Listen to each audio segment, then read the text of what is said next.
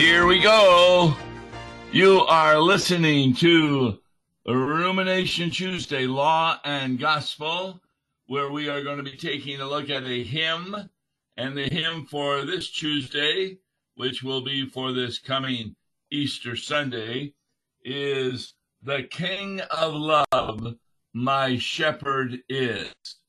It's a wonderful hymn on the basis of Psalm 23 and we are about to listen to it right now.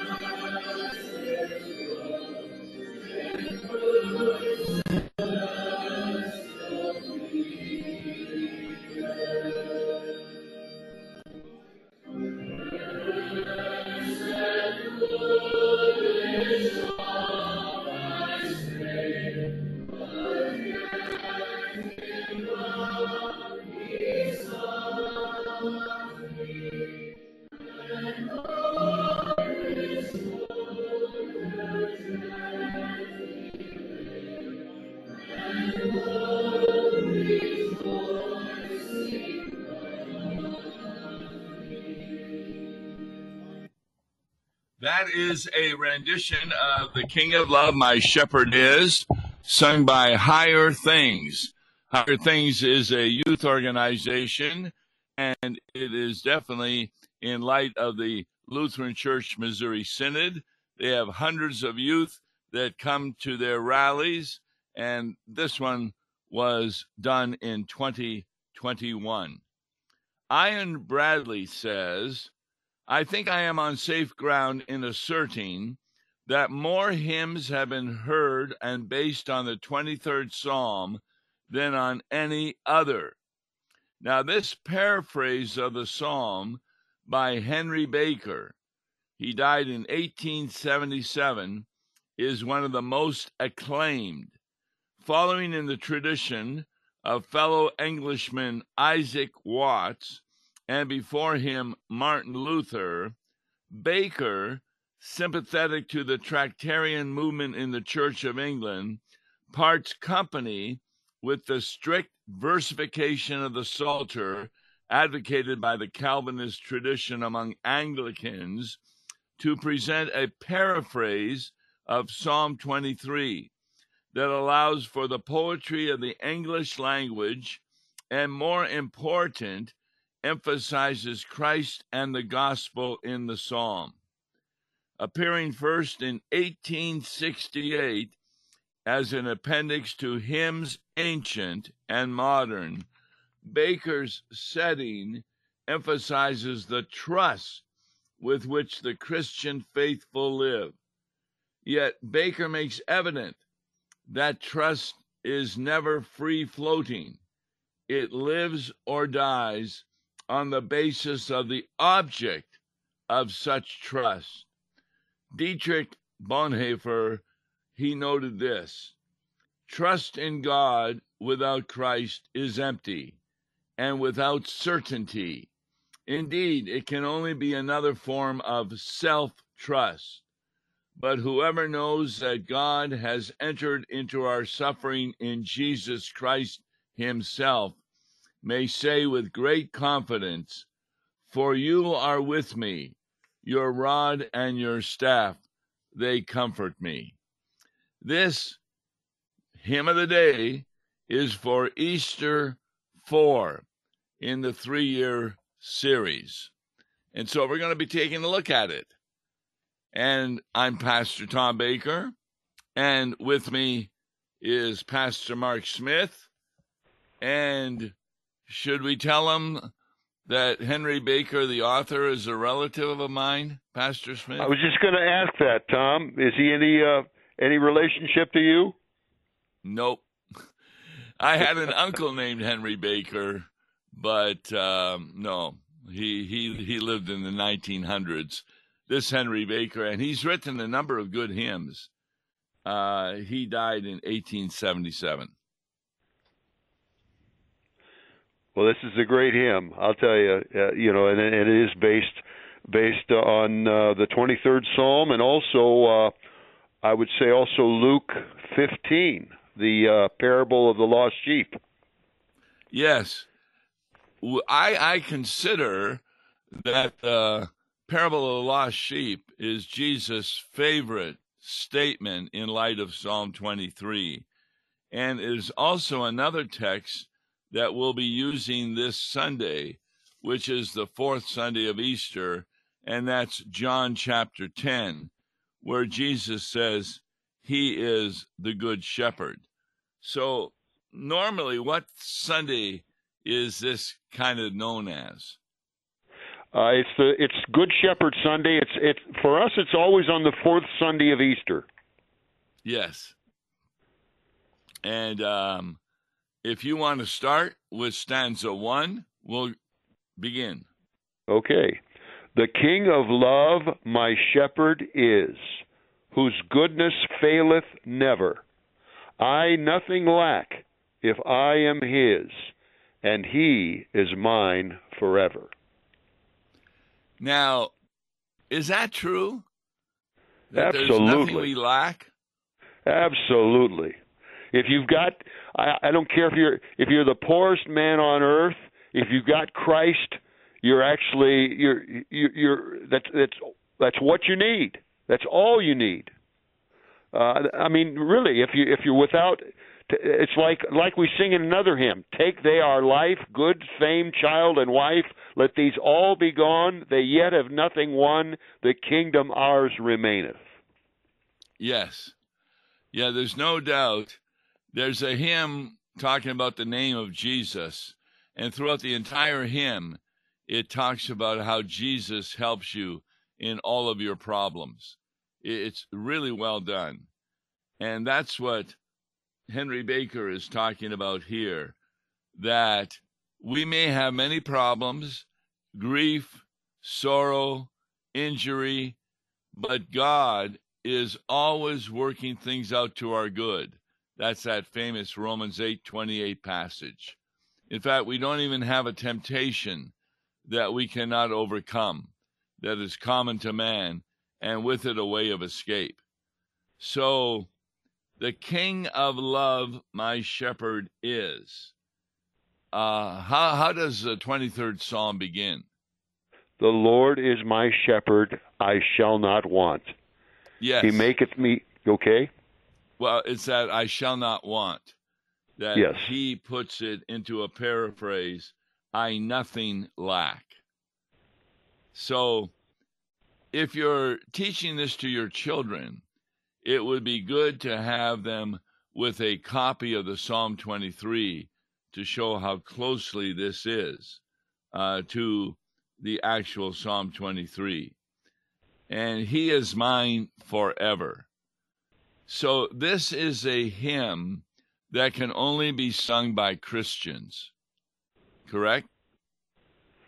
Uh, absolutely. It, it, it, you're right. It can only be sung from the heart by Christians. That's for sure. If it's like uh, Dietrich Bonhoeffer said, it, you know, if somebody believes in God or the man upstairs, but uh, doesn't believe in Christ, he's he, he's not he's not a he's not a believer and he's not a, a member of the kingdom.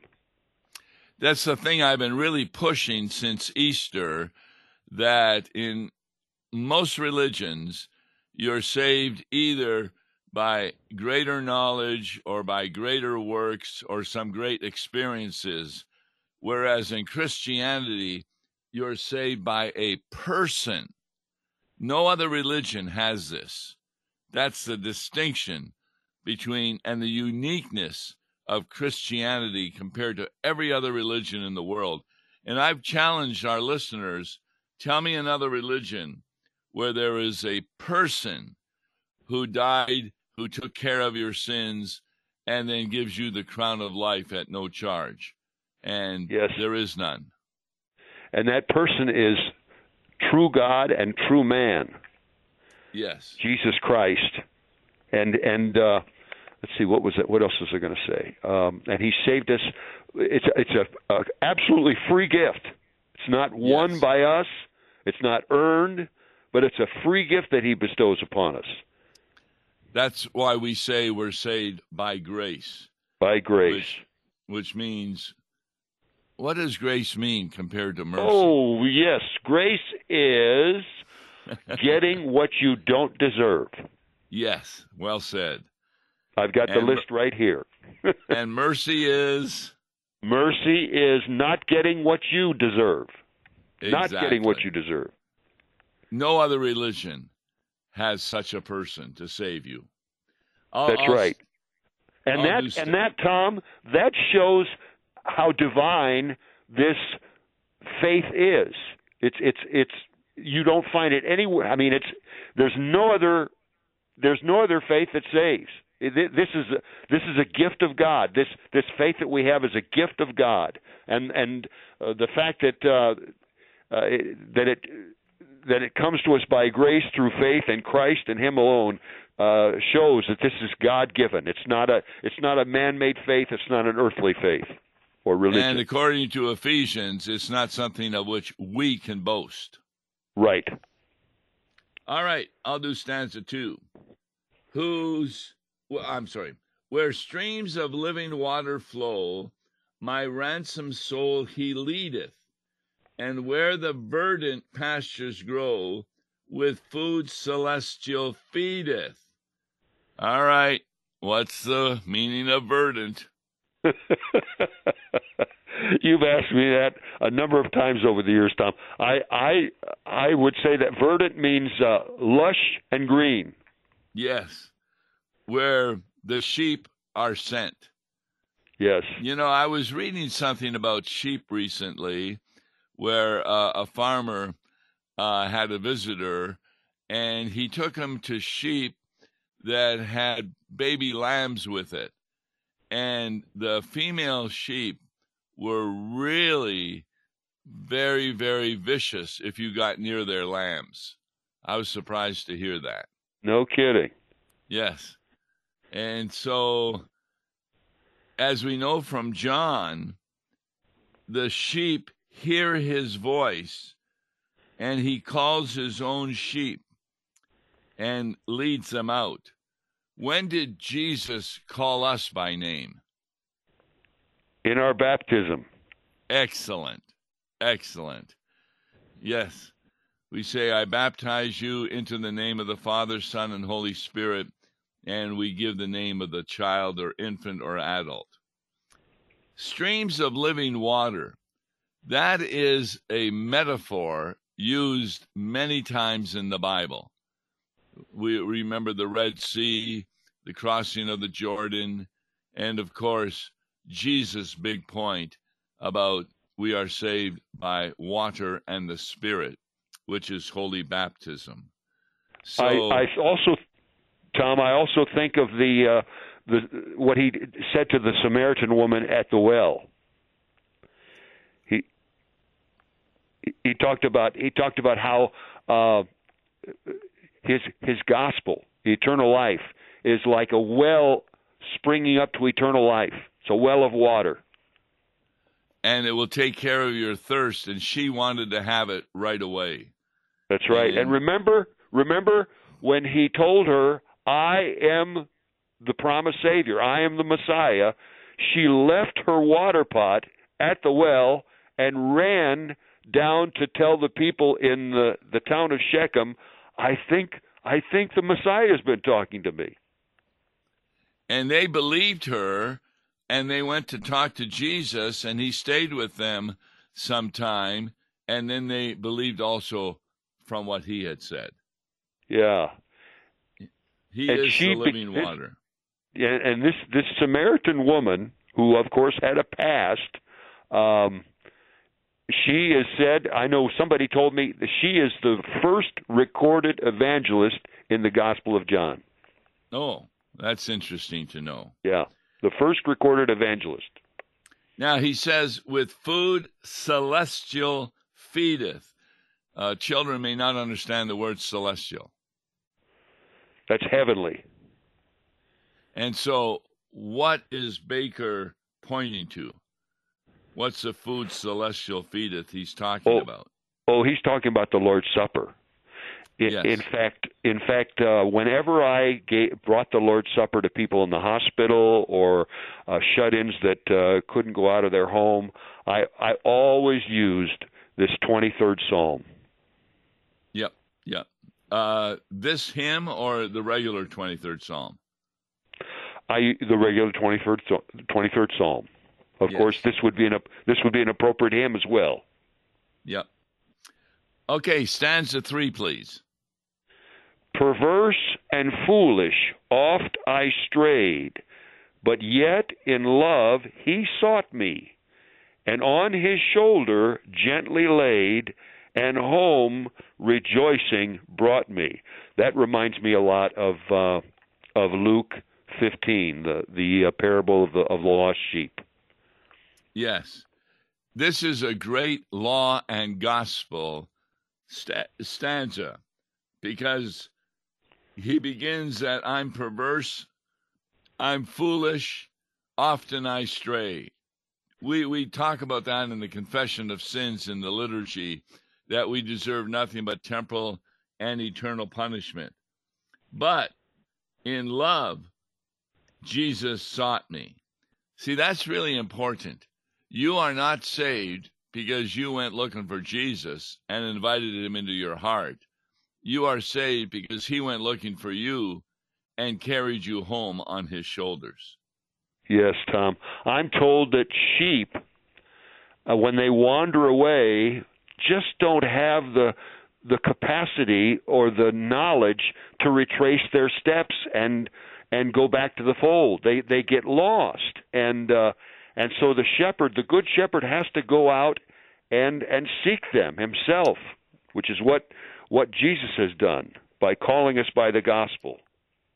I know in New Guinea, when they translated Psalm 23, there were no sheep in that particular area, and they changed it to pigs, uh, you know, a pig herder. But that Uh-huh. didn't work because pigs are smart, Yes. sheep are dumb. And so we're more like sheep because we're perverse and foolish, Off we stray, which means we often sin. Okay, stanza four, please. In death's dark vale, I fear no ill. With thee, dear Lord, beside me. Thy rod and staff, my comfort still. Thy cross before to guide me. And Tom, you need to enlighten us about what the difference between the rod and the staff. I know there's, I know there's a there's a difference there. One is meant for uh, guiding, and one is meant for defense. I think, but I I forget which is which. Well, obviously, the rod is meant to beat off other animals that are trying to attack the sheep. And the staff, remember, it's kind of like a big question mark, some of them. And Uh-huh. what it's used for is to pull a sheep out of a pit or something, you know, and, and guide Uh-huh. the sheep, bring him back to the shepherd, so to speak, and, and save him. But um, in death's dark vale, I fear no ill. We have a lot of even Lutherans that at times fear death. So how can we sing this?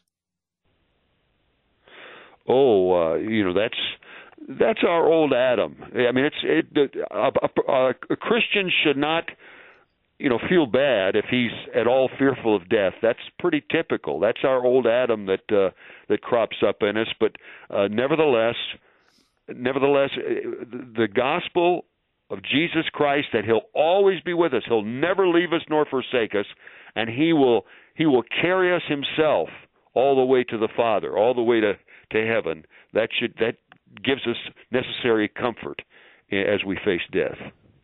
Well said, because the verse itself explains that. We may fear death, but not when the second part of the verse says, With thee, dear Lord, beside me. In, in other words, when we're talking to, say, someone in the hospital who may be near death, we give them the comfort and the hope by the promises that Christ is beside them. And that's what makes the difference. Yeah, and that goes that goes back to the original thing we talked about that uh, if we have Christ, we've got all we need. Exactly. We don't know every we don't know everything we'd like to know about the interim state. That's the that's the the state of being between our death and our uh, resurrection on the last day. We don't know everything we'd like to know about that, about what that existence will be like. But we do know this: that we'll be with Christ, and and if we're with Christ, we're in heaven. Yep. Okay, I'll read five. Thou spreadst a table in my sight, thine unction grace bestoweth, and oh, what transport of delight from thy pure chalice floweth. Now, this paraphrase really helps us to understand that that section of Psalm 23 could be talking about what? The Lord's Supper. Yes. Do you understand what it means, thine unction grace? Yeah, that's uh well that goes along with my my cup overfloweth or yes. uh let's see how do, how does let's think about again about how the how the 23rd psalm goes help me tom oh. get me started you mean the Lord is my shepherd? The Lord is my shepherd, I shall not want. He maketh me to lie down in green pastures.